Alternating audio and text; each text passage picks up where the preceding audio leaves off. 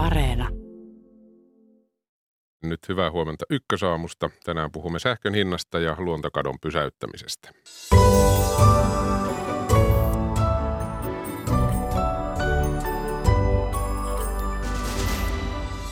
Kovien sähkön hintojen kanssa kamppailevien kansalaisten auttamiseksi on esitelty kolme apukeinoa. Pohdimme Ykkösaamussa, toimivatko ne. Kymmenen Euroopan maan edustajat ovat Latvian Riiassa pohtineet keinoja Euroopan turvallisuuden lisäämiseksi. Lisää tuloksista tässä lähetyksessä puolen jälkeen. YK on luontokokous saatiin eilen päätökseen. 190 maata sopi laajoista toimista luontokadon pysäyttämiseksi. Lähetyksen lopussa kysymme, miten nuo päätökset siirretään käytäntöön. Aivan aluksi otetaan kuitenkin yhteys Moskovaan. Ykkösaamustudiossa on Aki Laine. Tervetuloa kuuntelemaan. Venäjän presidentti Vladimir Putin vieraili eilen Valko-Venäjällä ja odotettavissa on myös Venäjän sotaharjoitus Kiinan kanssa. Millaisia asetelmia Venäjä hakee Ukrainassa käymässään hyökkäyssodassa? Moskovassa on kirjavaihtajamme Heikki Heiskanen. Heikki, hyvää huomenta. Hyvää huomenta. Tosiaan Venäjän presidentti Putin ja Valko-Venäjän presidentti Aleksander Lukashenka tapasivat eilen ensi kerran Valko-Venäjän maaperällä sitten vuoden 2019. Venäjän Interfax-uutistoimisto kertoi myös Venäjän joukkojen aikovan järjestää sotaharjoituksia Valko-Venäjällä. Mistä tämä liikehdintä kertoo Moskovan näkökulmasta? No tietenkin tässä on epäilty sitä, että Venäjä yrittäisi painostaa Valko-Venäjää aktiivisemmin mukaan tuohon sotaan Ukrainassa. Eli, eli Venäjä voisi toivoa, että myös valko joukot lähtisivät siihen hankkeeseen mukaan. Toisaalta valko itsevaltaiselle presidentille Aleksander Lukashenkalle tämä olisi aika riskialtis askel. Se ei välttämättä ole, olisi kovin suosittu, suosittu veto valko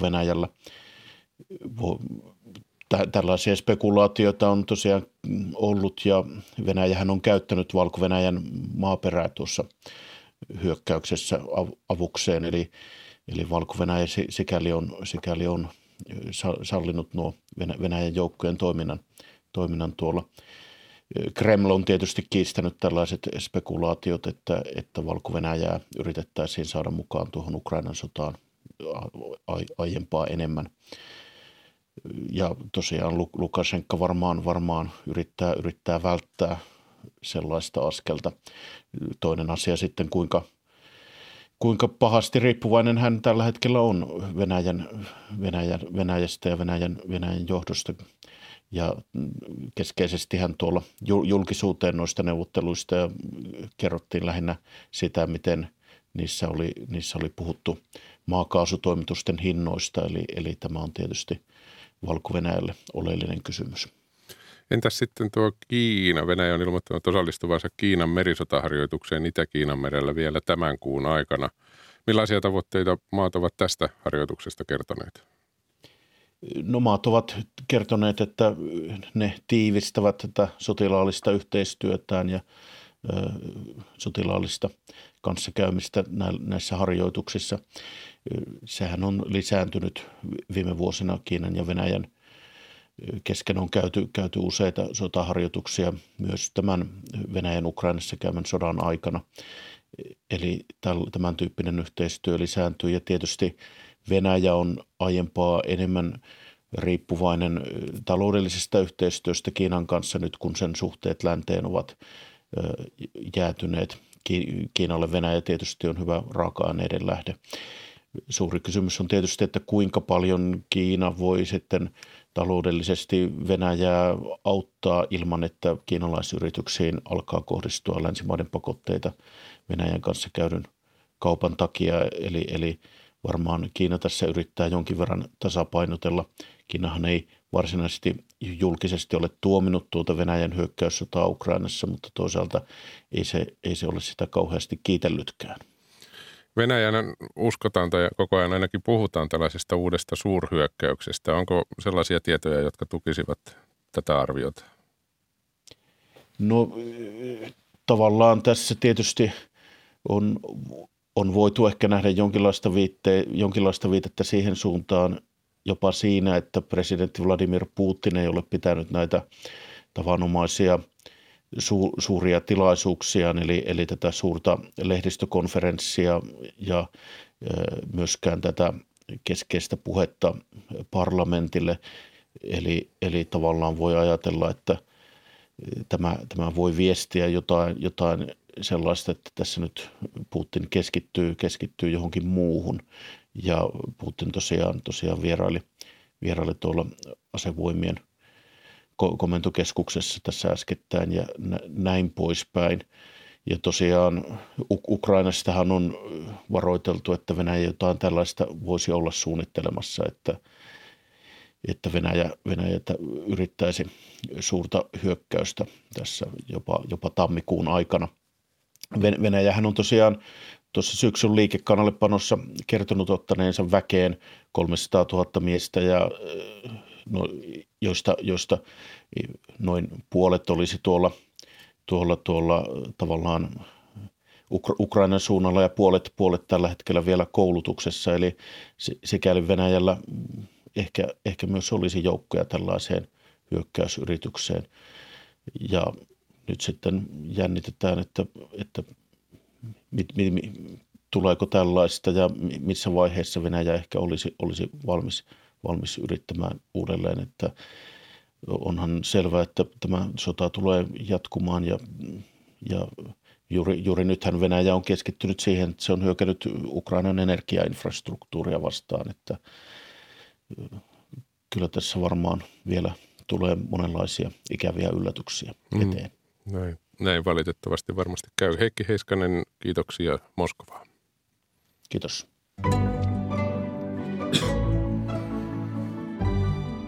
Ja jatketaan täältä studiosta. Hallitushan esitteli, kuten tiedetään, eilen kolme uutta keinoa, joilla aikaisempien tukien ohella ihmisiä autetaan toivottavasti selviämään paremmin korkeista sähkölaskuista. Nämä keinothan ovat takautuva kertakorvaus, joustoja sähkölaskujen maksamiseen, eli käytännössä maksuaikaa, sekä hieman pidemmän aikaa valmistelua tarvitseva kattohintamalli. Miten nämä keinot toimivat, siitä puhumme nyt. Tervetuloa Kuluttajaliiton pääsihteeri Juha Pöling-Pumelle. Kiitos paljon. Ja tervetuloa energiateollisuudesta energiamarkkinoista vastaava johtaja Pekka Salomaa. Kiitoksia, hyvää huomenta. Hyvää huomenta molemmille. Niin, otetaan nämä keinot ensin. Takautuva kertakorvaus ilmeisesti helmikuussa rahaa. Onko hyvä keino. Juha Pelin Pumel? Jos aloitan tästä tosiaan, eli tämä kertakorvaus ja maksuaika jo olemassa oleville laskuille tai vaikkapa niin, tammikuussa tuleville. Kakkoskeino, Kyllä. Niin, eli ykkönen ja kakkonen yhdessä. Kyllä, niin. nämä ovat käytännössä pari, joita ei voi meidän mielestä erottaa. Ja se, että annetaan kertakorvaus vaikkapa maaliskuussa, se ei auta siihen tilanteeseen, mikä on nyt. Mm, tehtiin tulla vilu. Kyllä. Meillä on tutkimusten mukaan, mikä tehtiin viikonloppuna todella laaja, niin 60 prosenttia – noin suomalaisista tällä hetkellä on jo taloudellisessa ahdingoissa sähkölaskujen takia. Mm. No Pekka Salama, mitä nämä, jos otetaan nyt sitten nämä ykkös- ja kakkoskeino yhdessä, niin minkälaisia keinoja? Tämä kertakorvaus on, on selvästikin järkevämpi, eh, nopeasti toteutettavissa oleva keino kuin, kuin aikaisemmin keskustelussa väläytellyt hintakatto ja, ja muut. Ja, koska sehän on selvää, että monella ihmisellä on nyt tällä hetkellä akuutti huoli ja sille on jotakin – tehtävä. Tämä on ö, muita keinoja nopeammin tehtävissä ja totta kai nyt sitten energiayhtiöiden sähkömyyjien näkökulmasta niin tämä on olennaista, että se järjestelmä on mahdollisimman yksinkertainen, mahdollisimman vähän poikkeuksia, koska ne joudutaan sitten toteuttamaan aika monimutkaisissa tietojärjestelmissä. Niin, ovatko nämä myyjien kannalta sellaisia, esimerkiksi tämä maksujen antaminen, onko, onko se miten helppo toteuttaa?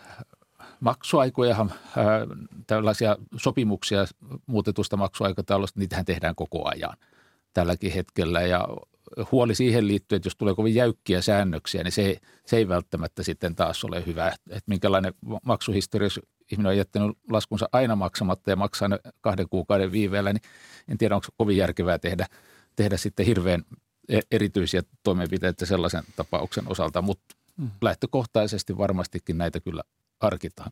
Mm. Tässähän on nyt energiateollisuudella, energiayhtiöillä, näillä myyjillä näytön paikka sen osalta, että tätä maksuaikaa, niin kuin Pekka sanoi, niin annetaan koko ajan ja tota, sitä voi antaa ihan ilman yhtään valtion, valtion päätöstä. joten siihen suuntaan ehdottomasti meidän katseet kääntyy, mutta me valitettavasti tiedetään, että meillä on myös sähköyhtiöitä, jotka eivät anna maksuaikaa ja toisaalta he eivät voi antaa maksuaikaa, heidän, jotta voisi syntyä tämmöinen kassakriisi siinä tapauksessa, jos kovin laajasti sitä annettaisiin. Ja sen takia tämä maksuaika pitää jollakin ö, valtion väliaikaisella lainalla takauksella saada aikaan, koska on täysin moni ei pysty odottamaan maaliskuulle – ja se on mm. nyt toivottavasti ymmärretty ja siksi tämä maksuaika on pakko hyväksyä. Mikä se sähköyhtiöiden tilanne itse asiassa, Pekka Saloma, tiedän, että on laidasta laitaan, on niitä, jotka ovat juuri mahdollisesti menossa nurin ja sitten puhutaan ylisuurien voittojen verottamisesta toisessa päässä. Voiko antaa jotain sellaista näppituntumaa, miten sähköyhtiöille menee, koska niitä on kaikenlaisia kaiken kokoisia? todellakin hyvin monenlaisia yrityksiä ja monella on sitten jotain muutakin liiketoimintaa. Samassa konsernissa voi olla sähköverkkoa, kaukolämpöä, sähkö- ja lämmöyhteistuotantoa ja niin edelleen. Meidän ei nyt on kovin hyviä ennusteita, että miten tämän vuoden tulokset oikein näyttää. Joillakin tuottajilla todennäköisesti on erittäin hyviä.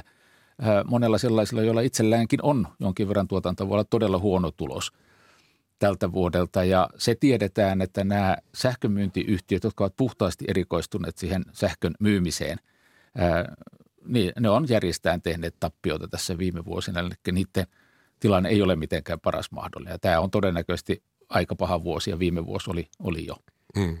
No sitten se kolmas keino, eli se kattohinta, hintakatto, miten vaan. Juha Pölling-Pumel, minkälaisia ajatuksia se herättää? Hmm. Sehän ei ole nyt tähän hetkeen tulossa. Tätäkin me kysyttiin kuluttajilta, yli 1100 suomalaista vastasi – liki 80 prosenttia suomalaista haluaa hintakaton sähkölle.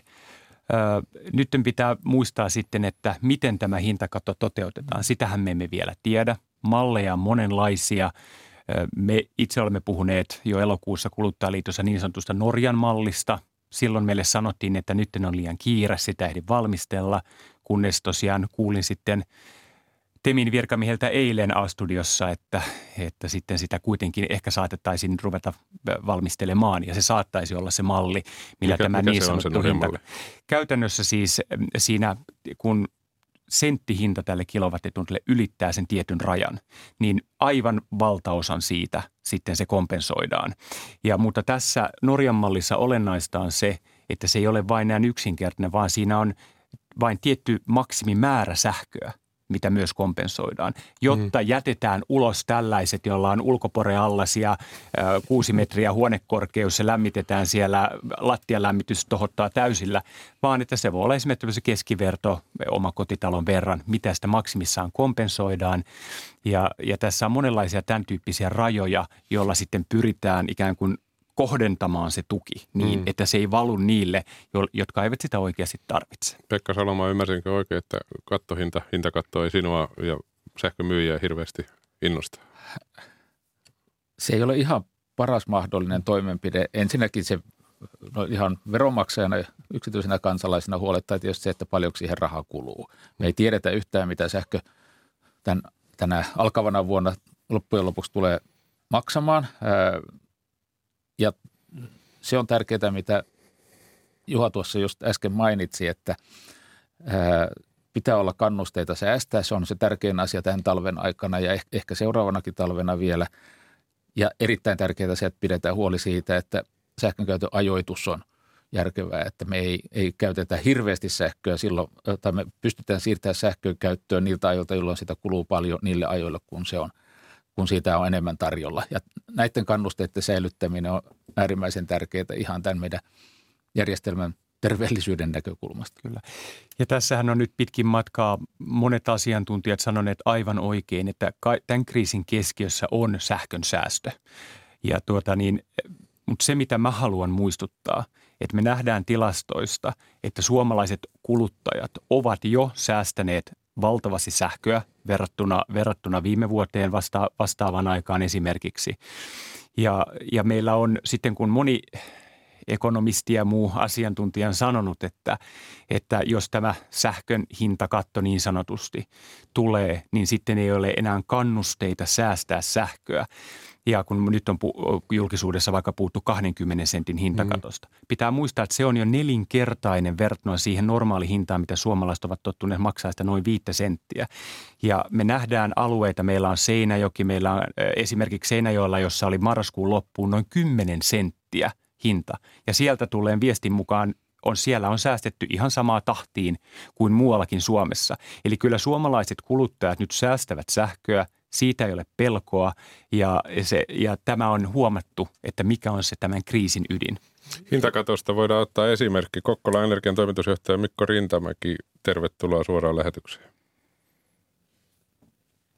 Ja hyvää huomenta kaikille. Oikein hyvää huomenta. Niin, hintakatto tuli teillä voimaan lokakuun alusta. Minkälaisia kokemuksia? Säästetäänkö ensinnäkin sähköä edelleen? Kyllä se vielä on, siis kokemukset sähkön säästöstä on ollut kohtalaisen hyviä, varmaan siksi, että tämä oikeasti on myös sen verran vahvasti mediassa, eli tämmöinen pieni, jos ei nyt kriisimieliala, mutta vakava mieliala on pysynyt, ja kyllä meilläkin edelleen on havaittu, että sähköä säästetään verrattuna edellisiin vuosiin. Ihmiset ymmärtää tilanteen vakavuuden. Miten työläs prosessi teillä oli Kokkola Energiassa ottaa hintakatto käyttöön?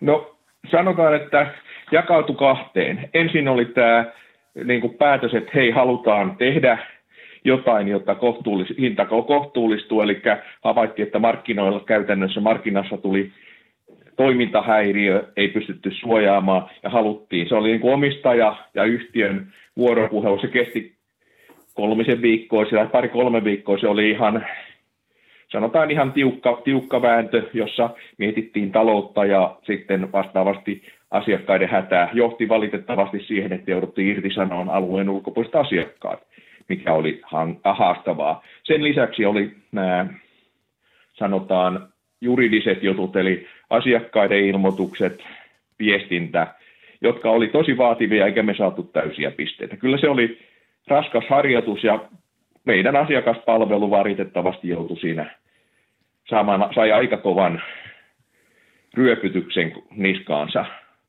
syys-lokakuun aikana. Mm. No tekään ette ole hyvän tekeväisyysbisneksessä. Miksi te halusitte tähän lähteä? No voi sanoa näin, että yksi on, kun hinnat nousi poikkeava, tämä on poikkeustilanne, jonka mä ajattelin, että ehkä se poikkeustilanne toivottavasti No ei normalisoituu, toki jää korkealle tässä ensi kesä, kesänä, eli hinnat meni erittäin korkealle ja erityisesti markkinat, markkinat noilta oli vaikea suojata näitä. Ja haluttiin kohtuul, tarjota kohtuuhintainen vaihtoehto asiakkaalle ja me, meillä kyllä omistaja siihen myös kannusti. Te teitte siis tosiaan päätöksen itse, mutta jos hallitus päätyy myös toteuttamaan jossain kohtaa hintakaton, niin tarkoittaako se, että jatkossa siitä tappiutuvat, aiheutuvat tappiot korvataan sitten valtion pussista? Miten, miten näet? No tämä on onkin hyvä kysymys. Mä olen yrittänyt saada selkoa, että minkälainen tämä tulevaisuuden malli, malli tulee. Mä itse en kannata hintakattoa, koska samaan aikaan meidän ykköskriisi on kapasiteetin vähyys ja meidän, ei, meidän tulee mahdollistaa investoinnit. Mutta se on, mä en lähde spekuloimaan, kuka maksaa ja mitä ennen kuin saa päästään selville, mutta itse toivon, että keskitytään auttamaan niitä, jotka apua oikeasti tarvitsee ja samaan aikaan varmistetaan, että me saadaan kapasiteettia tähän markkinaan. Kokkola Energian toimitusjohtaja Mikko Rintamäki, kiitoksia tästä. Hyvää päivänjatkoa sinne. Kiitos. Juha Pölling-Pumel, miltä tuo Kokkolan-malli kuulostaa? Siitä nyt saatu aika paljon mm. esimerkkejä. Joo, mehän ollaan tosiaan tuotiin tätä Kokkolan-mallia jo aikaisemmin aikaisemmin esille ja tota, niin haluttiin kannustaa sillä tavalla nimenomaan yhtiöitä tekemään jo näitä omia ratkaisuja ikään kuin hintakattoja tai ylipäänsä kohtuullista hintaa. Nyt tehdään se keskustelu sitten meni valtakunnalliselle tasolle ja siellä sitten katsotaan, että mikä, mikä malli sieltä tulee. Mutta kyllä mä haluan kuitenkin, vaikka tässä edellä kuultiin, että se oli myös rankka päätös, että jouduttiin mm. ikään kuin rajaamaan sitä hintakattoa tietylle alueelle. Mutta kyllä mä kuitenkin haluan kiittää niitä yhtiöitä siinä, että he ovat rohkeasti lähteneet ja kattoneet, että jos Kokkolan kunta omistaa yhtiön – ja, silloin, ja käytännössä ne asukkaat ovat omistaja. Jos omistaja on hädässä, niin sitä omistajaa autetaan. Et se on aika looginen niin kuin lopputulema. Ja nythän tosiaan Helen on tuonut myös oman tuotteensa ilmoittanut siitä, että tämä myös leviää.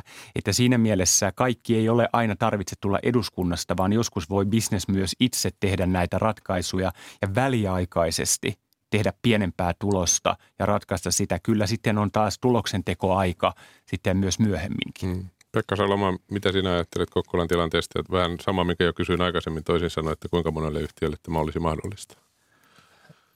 Se riippuu tietysti, sellaiset ratkaisut riippuu siitä, että mikä se taloudellinen kantokyky on. Hmm. Et, äh, kuten aikaisemmin sanoin, niin aika monella on todella hu- huono vuosi. Viime vuosi takana tämä vuosi on voinut mennä todella huonosti.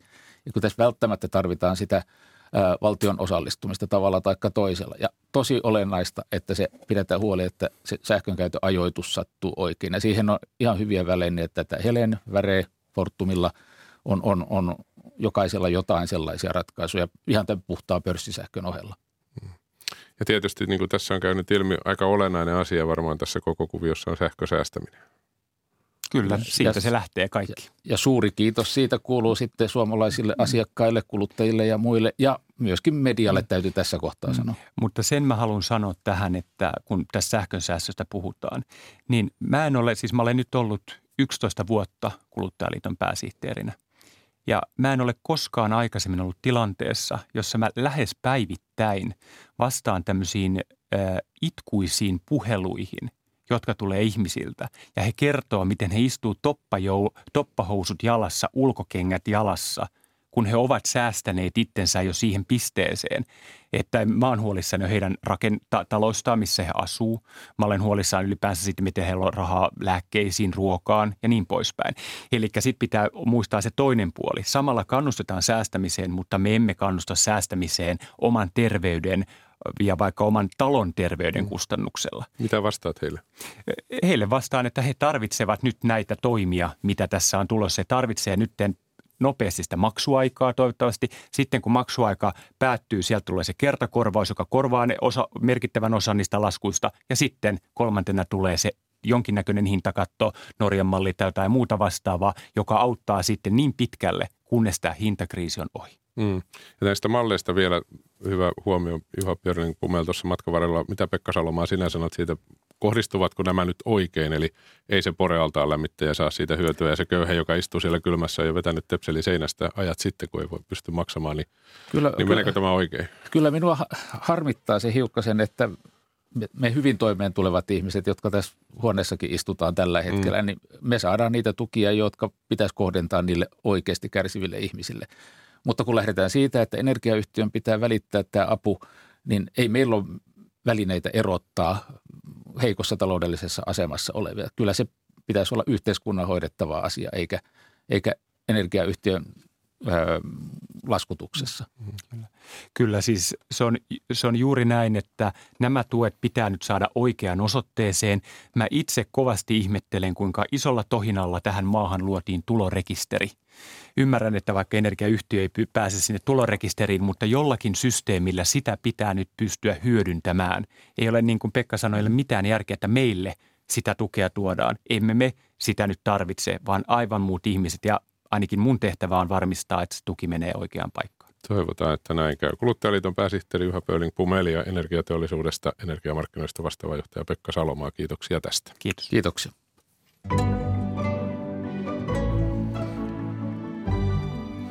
Tässä ykkösaamussa puhutaan vielä luontokadon pysäyttämisestä. Kysymme, miten Montrealin ilmastokokouksessa sovittu siirretään käytäntöön, mutta sitä ennen otetaan kuitenkin yhteys Riikaan.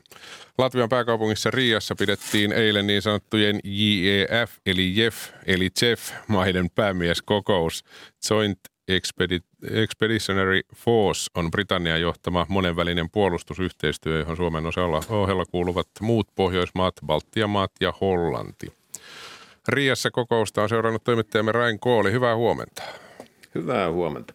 Kokouksen tärkeimpiä aiheita olivat Ukrainan sota ja turvallisuustilanne Euroopassa. Myös Ukrainan presidentti Volodymyr Zelenski puhui etäyhteydellä kokouksen aluksi. Kymmenen maata, kuinka yhtenäisiä kannanottoja Ukrainasta kuultiin? No, tämä joukko oli kyllä täysin yksimielinen Ukrainan suhteen ja, ja se ilmaistiin nyt kaikilla mahdollisilla tavoilla. Ukrainaa pitää tukea niin kauan kuin se käy puolustussotaansa.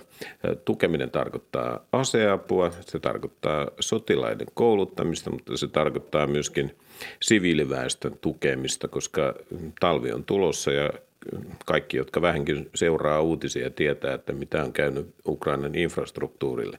Eli kyllä Jeff-maat ovat harvinaisen yhtenäinen joukko tässä asiassa. Suomea edusti tasavallan presidentti Sauli Niinistö. Mitä hän kokouksen jälkeen kertoi? Sauli Niinistö tosiaan tapasi suomalaisia toimittajia heti kokouksen jälkeen ja, ja kertoi muun muassa nimenomaan tästä Ukraina-ulottuvuudesta kokouksessa. Sanoi, että käsityksemme ovat jakamattomia tukea, Ukrainaa täytyy tukea, kunnes se saa itselleen oikeutetun rauhan. Ja tämä ilmaisu oikeutettu rauha, se toistettiin moneen kertaan eilisen aikana. Eli siinä piilee viesti siitä, että Ukraina ei saa pakottaa länsimaiden taholta mihinkään sellaiseen rauhaan, jossa, jossa se sitten joutuu sodan lisäksi vielä kärsimään. Eli rauha pitää tehdä – Ukrainan ehdoilla. Sen lisäksi Niinistö kertoi Suomen antamasta aseavusta. Presidentti Zelenski hän silloin, kun hän etäyhteydellä piti puheen kokousmaille, niin hän kääntyi jokaisen maan päämiehen puoleen erikseen ja kiitteli tähän astisista avusta ja listasi vähän tarpeita, että mitä Ukraina ehkä toivoisi juuri siitä maasta. No Suomehan ei ole yksilöinyt tätä aseapua, mutta Selenski mainitsi tässä kiitospuheessaan panssaroidut ajoneuvot ja heitin järjestelmät, eli ilmeisesti niitä on Suomi kuitenkin toimittanut Ukraina ja pyysi Suomesta vielä muun muassa elektronisen sodankäynnin vastaisia järjestelmiä. Ja Niinistö sanoi, että seuraava aseapupaketti Ukrainalle on jo valmisteilla ja totesi myös, että paketti paketilta tämä paketin koko on kasvanut, eli Suomi kasvattaa kaiken aikaa Ukrainalle annettavaa apua. Ranskan presidentti Emmanuel Macron on puhunut Venäjän tarvitsemista turvatakuista. Minkälaisia ajatuksia nämä puheet siellä herättivät? No, näistä kysyttiin heti, kun äh, päämiehet äh, saapuivat tähän Jeff-kokoukseen ja sanotaan, että harvinaisen yksimielisesti ne, äh, tämä ajatus kyllä teilattiin. Viron pääministeri Kaja Kallas muistutti, että yksikään NATO-maa ei ole aikeissa, eikä ole tulevaisuudessakaan aikeissa hyökätä Venäjälle, että minkälaisia turvatakuita nyt Venäjä oikein kyselisi. Liettuan presidentti Gitanas Nausieda totesi aika yksikantaan, että Venäjän pitäisi vetää joukot pois ja tulla normaaliksi maaksi ja sitten katsotaan vähän tätä tulevaisuuden rakennetta ja, ja samalla tavalla tähän kysymykseen vastasi Alankomaiden puolustusministeri Kaisa Ollongren. Ja Sauli Niinistö totesi, että Venäjän naapurimaat ovat ne, jotka tarvitsevat turvatakuita. Ja totesi vähän tällaisen niinistömäiseen tapaan, että jos Venäjä antaa naapureille turvatakuut, niin voidaan harkita vastaavan laajuisia ja uskottavuudeltaan vastaavia takuita. Eli, eli siinä oli vähän tällaista niinistymäistä velmuilua mukana, joka viittasi vähän siihen, että mm, onko Venäjän sanaan nyt sitten luottaminen. No Ranko oli tämä JEF-yhteistyö perustettiin aikana, jolloin Suomi ja Ruotsi eivät vielä olleet hakeneet NATOon. Kävikö tässä niin, että tämä puolustusyhteistyö vähän vanheni nyt, kun NATO-jäsenyydestä on tulossa totta?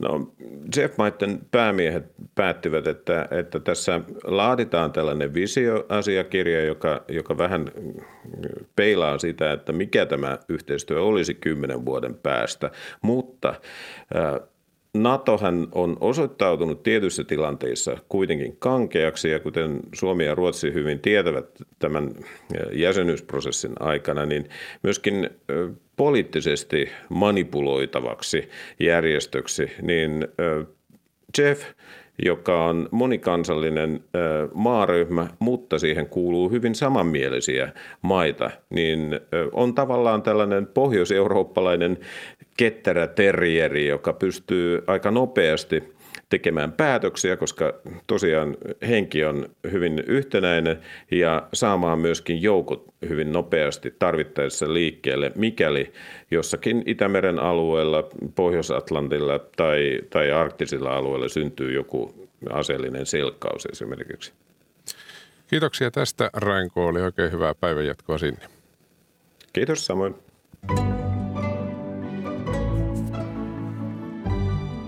Kello on kohta 8.40. Jatketaan ykkösaamua luontoaiheen parissa. YK on Montrealin luontokokoushan saatiin päätökseen eilen, kuten on uutisoitu. Se tapahtui aamupäivällä Suomen aikaa. 190 maata sopii historiallisen laajuista toimista maailmanlaajuisen luontokadon pysäyttämiseksi, mutta mitä se pysäyttäminen konkreettisesti vaatii ja mistä rahat otetaan? Tervetuloa Luonnontieteellisen keskusmuseon johtaja Aino Jus Lehen. Kiitoksia ja Sitran kestävyysratkaisut teeman johtaja Lasse Miettinen. Tervetuloa. Kiitoksia. Miten isosta asiasta, miten tärkeästä asiasta me nyt puhumme?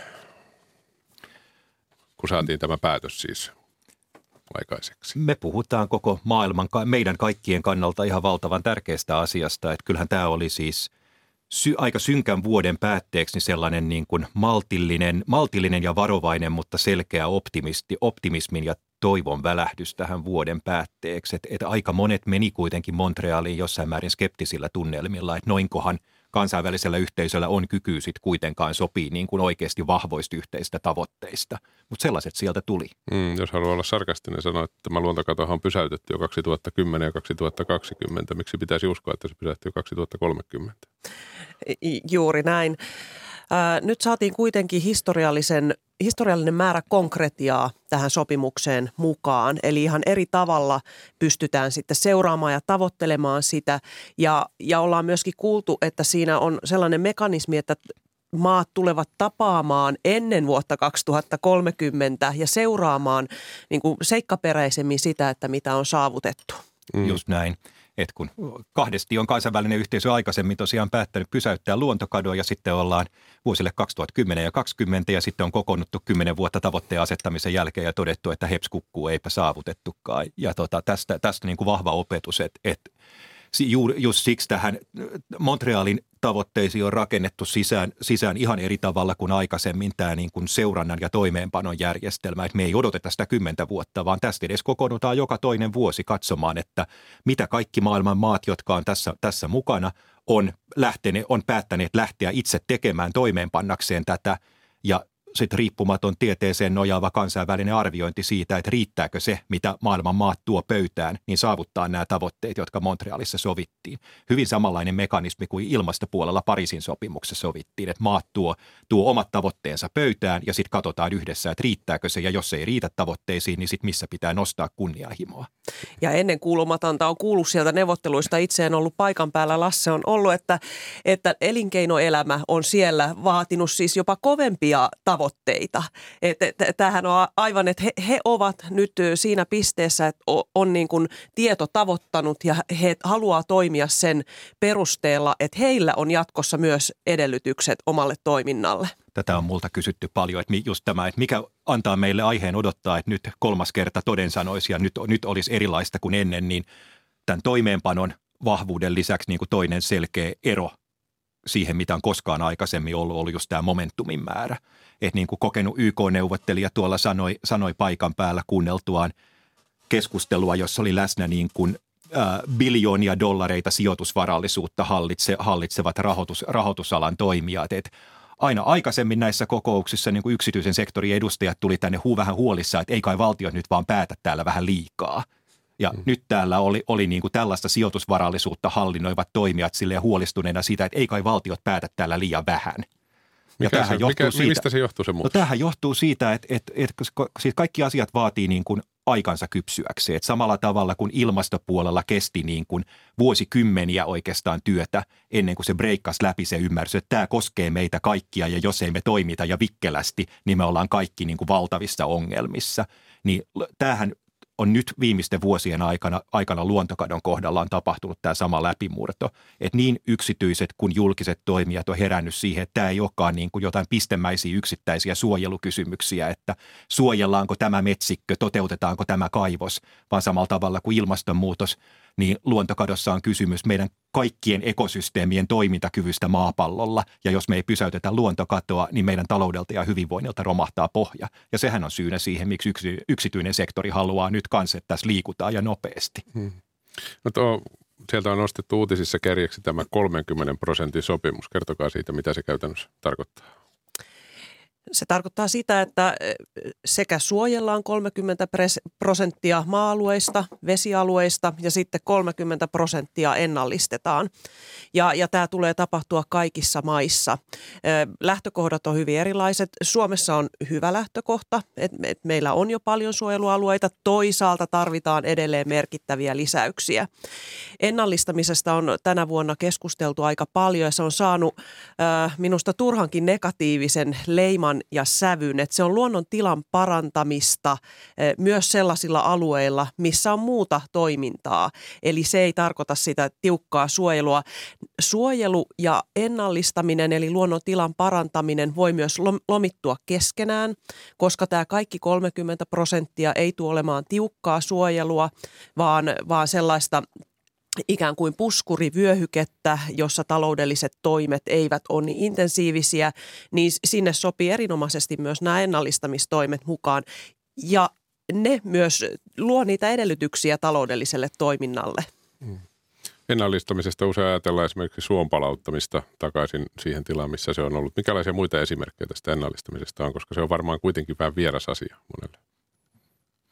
Niin, kaik- ennallistaminenhan loppujen lopuksi on asia, joka koskee ihan kaikenlaisia ekosysteemejä, koska me ollaan päästetty, me ollaan ihmisinä vaan viety meidän toiminnalla tosi paljon tilaa luonnolta tällä planeetalla. Ja nyt havahduttu siihen, että me ollaan viety niin paljon tilaa luonnolta, että et, et se uhkaa seuraavaksi myös meidän omaa hyvinvointia.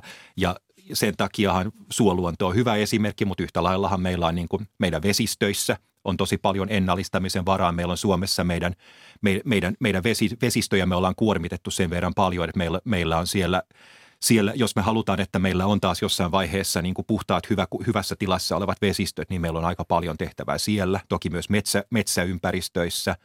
Ja sit, sittenhän tota, sekä EU-tasolla että kansainvälisesti niin ennallistamisen käsitteen alla – viitataan myös niin kuin laajempaan joukkoon toimia usein kuin pelkkään niin kuin siihen, mitä tieteellisesti ennallistaminen tarkoittaa. Että jos palautetaan se niin kuin jossain ihmisen rakennetun ympäristön ulkopuolella oleva, oleva alue luontoa niin kohti takaisin sitä alkuperäistä luonnontilaa. Että paljonhan niin kuin ennallistamisen käsitteen alle esimerkiksi EUn ennallistamisasetuksessa ajatellaan, että sijoittuu myös muita luonnontilaa vahvistavia toimia, niin kuin se, että me saadaan vaan rakennettuun ympäristöön enemmän, enemmän luontoa, viherkattoja, viherseiniä, niittyjä ja niin edespäin, jotka sitten hyödyttää rakennetussa ympäristössä asuvien ihmisten terveyttä ja ylläpitää samalla niitä luonnon tarjoamia palveluja, niin kuin vaikka sitä, että on pölyttäjähyönteisiä. Hmm. Juuri näin, että ehkä ennallistaminen sanana onkin sen takia vaikea. Mä ymmärrän, että luonnontilan parantaminen on hieman pitkä käyttää, mutta että ehkä me totutaan siihen ennallistaminen sanaan, kun tarpeeksi tätä viestiä keskustellaan ja toistetaan, että, että se todella tarkoittaa muutakin kuin sitä ihan alkuperäiseen, alkuperäiseen muotoon palauttamista.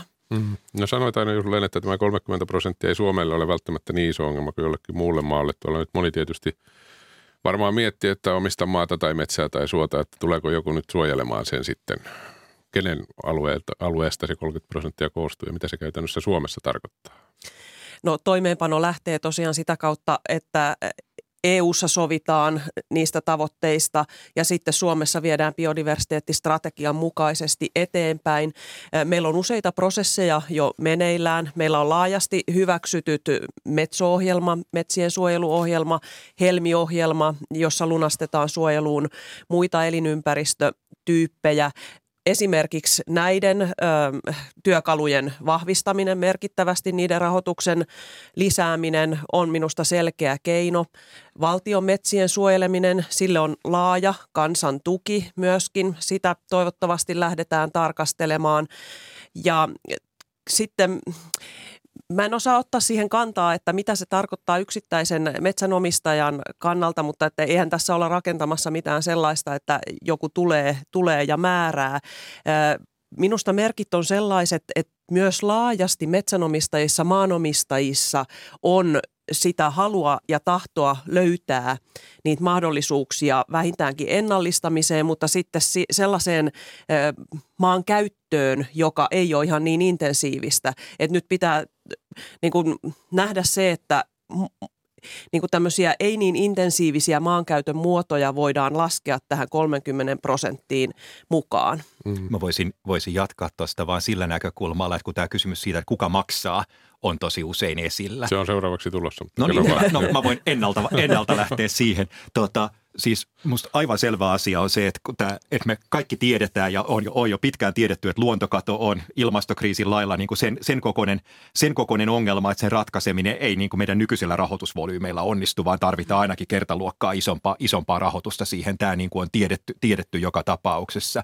Ja se tarkoittaa sitä, että tämä on myös niin, niin iso juttu, että sitä ei pelkästään julkisilla budjeteilla, budjeteilla makseta, että tämä niin kuin yksityisen pääoman tuleminen mukaan – on ihan välttämätöntä ja sen takia tämä liike, että miten isot sijoittajat ja elinkeinoelämä oli Montrealissa paikalla ja sanoi, että kyllä me haluamme liikkua tässä, oli, oli to, ja että antakaa valtiot fiksut pelisäännöt markkinoille, niin kyllä sitten markkinamekanismit kanavoi pääomaa niihin tavoitteisiin, mitä, mitä, mitä on niin kuin asetettu, asetettu, niin se oli tärkeä viesti. Et esimerkki tästä, että kun Suomessahan suojelua on toteutettu – pitkän aikaa nyt menestyksekkäästi nimenomaan vapaaehtoisilla suojeluohjelma, jotka nauttii kaikkien tukea, niin kuin maan, maan, maan, maanomistajien, eri, eri sidosryhmiä ja niin edespäin.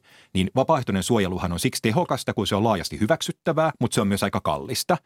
Niin mistä voidaan saada lisää rahaa suojelun ja muiden luontoa vahvistavien toimien tuottamiseen, niin yksi kiinnostava liike on se, että, että yhä enemmän alkaa tulla, alkaa syntyä niin sanottuja luontoarvojen markkinoita, joissa niin kuin – eri yksityiset tahot on kiinnostuneita maksamaan maanomistajille siitä, että maanomistaja toteuttaa omalla maallaan luontoa vahvistavia toimenpiteitä. Erilaista syistä on se sitten niin kuin yrityksen saama mainehyöty tai jokin muu, millä halutaan osoittaa niin kuin vastuullisu- vastuullisuutta.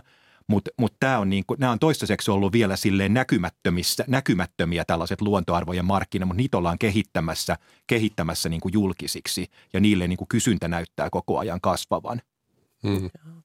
Kun nämä lähtee riittävällä voimalla liikkeelle, tämmöiset tavoitteet ja tahtotilat just nimenomaan yrityselämän puolelta, niin mehän ollaan tilanteessa, että me voidaan löytää ihan uusia tulonmuodostustapoja maanomistajille – se mitä, se, mitä isot sijoittajat tällä hetkellä ja eri rahoituslaitokset esimerkiksi Maailmanpankin alla, niin, niin kehittää tällä hetkellä ja on jo otettu käyttöön, on sellaisia, sellaisia niin kuin – tapoja kanavoida globaaleja pääomavirtoja luontoon vahvistaviin toimiin, toimiin joissa sitten niin kuin yritykset tekee, tekee voittoa sillä. Yksi niin kuin tulonlähde on ilmastopuolelle luodut, luodut hiilen, hiilen, hiilen markkinat. Et siellä liikkuu jo tosi isot rahat, rahat globaalisti. Ja jos me vahvistetaan hiilen sidontaa, niin sehän käytännössä tarkoittaa, että me vahvistetaan yleensä samalla luonnon monimuotoisuutta. Että se tarkoittaa että enemmän ja monipuolisempaa, enemmän ja monipuolisempaa kasvillisuutta, joka kasvaa ja sitoo hiiltä, eli monimuotoisempaa luontoa. Ja, ja tässä mä, mä just kuuntelin niin kuin esitystä yhdestä, yhdestä isosta kansainvälisestä sijoittajasta, joka on perustanut, perustaa niin kuin rahastoa, rahastoa, jonka tarkoitus on rahoittaa, rahoittaa erilaisia luontoa vahvistavia hankkeja ja saa siitä tulot myymällä sitten sen hiilen sidonnan hiilimarkkinoilla. Onko se sellainen tapa, että se oikeasti auttaa luontoa, koska sehän on selvää, että raha on se paras konsultti. Jos halutaan oikeasti saada asioita aikaiseksi, niin tarvitaan yksityistä rahaa, tarvitaan paljon ja sitä ei tule, jos ei jotain kautta tule voittoa. Näin just. Tässä musta toi Yhdysvaltain entinen valtiovarainministeri Hank Paulson piti hyvän palopuheen tuolla Montrealissa siitä, että kyllä me kaikki tunnustetaan, että nämä systeemit on vielä tosi epätäydellisiä – on tosi paljon työtä, mitä pitää tehdä, että vaikka se hiilen sidonta ja se hy- aidot hyödyt luonnon monimuotoisuudelle tulee niin kuin vahvasti todennettua, ettei ole viherpesua. Mutta se, että systeemit on epätäydellisiä, ei saa estää meitä toimimasta. Et jos me odotetaan 10 vuotta tai 20 vuotta sitä, että meillä on täydelliset systeemit, niin me ollaan aivan liian myöhässä.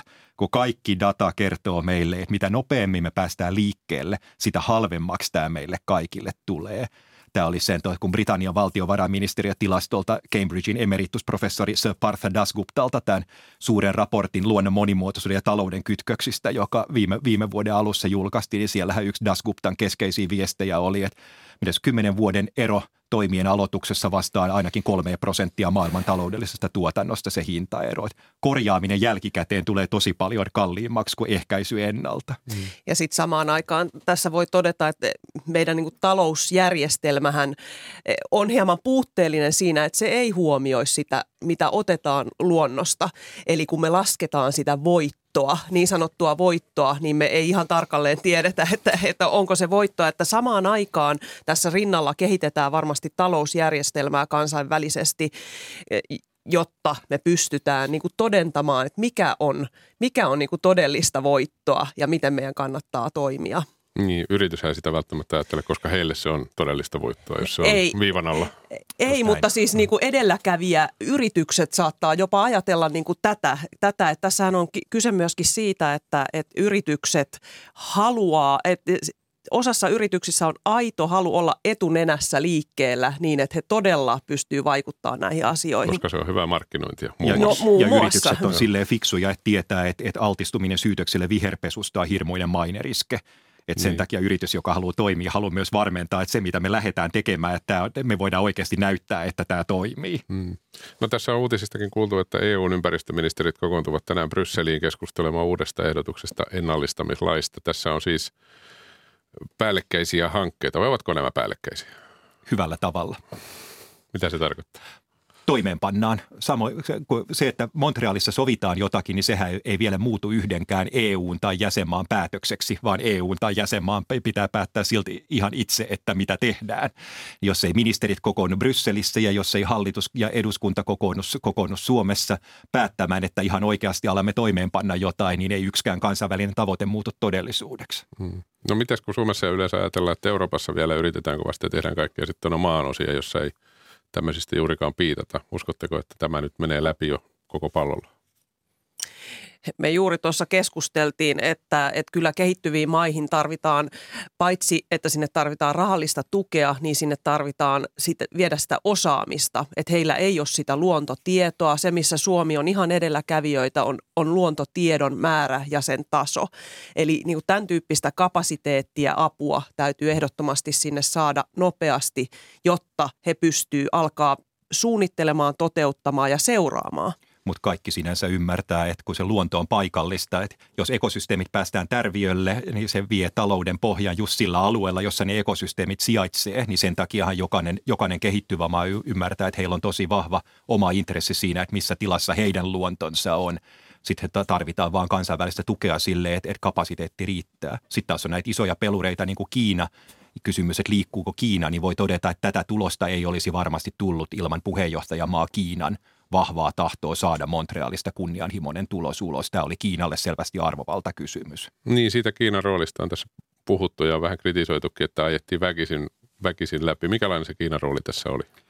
Se kokouksen puheenjohtajalla on kyllä niin kuin ihan ratkaiseva merkitys sille, että miten kokous etenee. Et, että Tuolla neuvoteltiin joulukuun alusta asti ja alkoi näyttää siltä, että teksti on täynnä erilaisia vaihtoehtoja, hakasulkeissa olevia tekstejä. Sitten jossain vaiheessa fiksun puheenjohtajan tehtävä on todeta, että nyt tämä ei etene enää pitemmälle sillä, että vaan istutaan ja keskustellaan. Nyt puheenjohtaja tuo kompromissiehdotuksen pöytään aistittuaan, että mistä kohtaa voi löytyä semmoinen lopputulos, joka kelpaa, johon kaikki on tasapuolisesti tyytymättömiä ja tasapuolisesti tyytyväisiä. Ja sen Kiina teki tosi järjestelmällisesti. Hmm.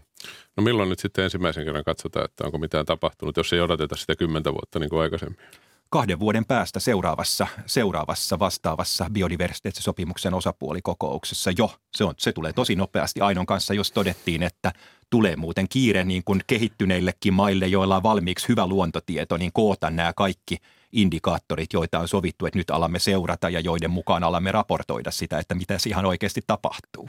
Kyllä, aloitan vuodenvaihteessa Suomen ympäristökeskuksen luontoratkaisut yksikön johtajana ja, ja tässä on varmasti niin kuin yksi ensimmäisiä tehtäviä, että kootaan joukot ja katsotaan, mitä ne indikaattorit, minkälaista tietoa ne meiltä vaatii ja tuodaan pöytään sitä. Puhuttiin Lassen kanssa, että olisi hyvä saada toimijat yhteen, jotta voidaan tilan, todeta tilanne Suomessa, että et missä mennään ja mihin päin syytä lähteä. Ja, se, ja Niin. seuraavalle eduskunnalle tulee sitten ratkottavaksi lainsäädännön puolella se tärkeä kysymys, että miten nämä periaatteet, joista ollaan yhdessä sovittu, niin saada, miten me saadaan sisällytettyä ne meidän eri lainsäädännöt. Meillä on, meillä on siis, äh, meillä on siis niin kuin kymmenkunta tärkeää lakia, jotka käsittelee luontoa ja luonnon monimuotoisuutta ja kaikki katsoo sitä vähän eri näkökulmista, niin miten varmistaa, että ne on synkassa keskenään.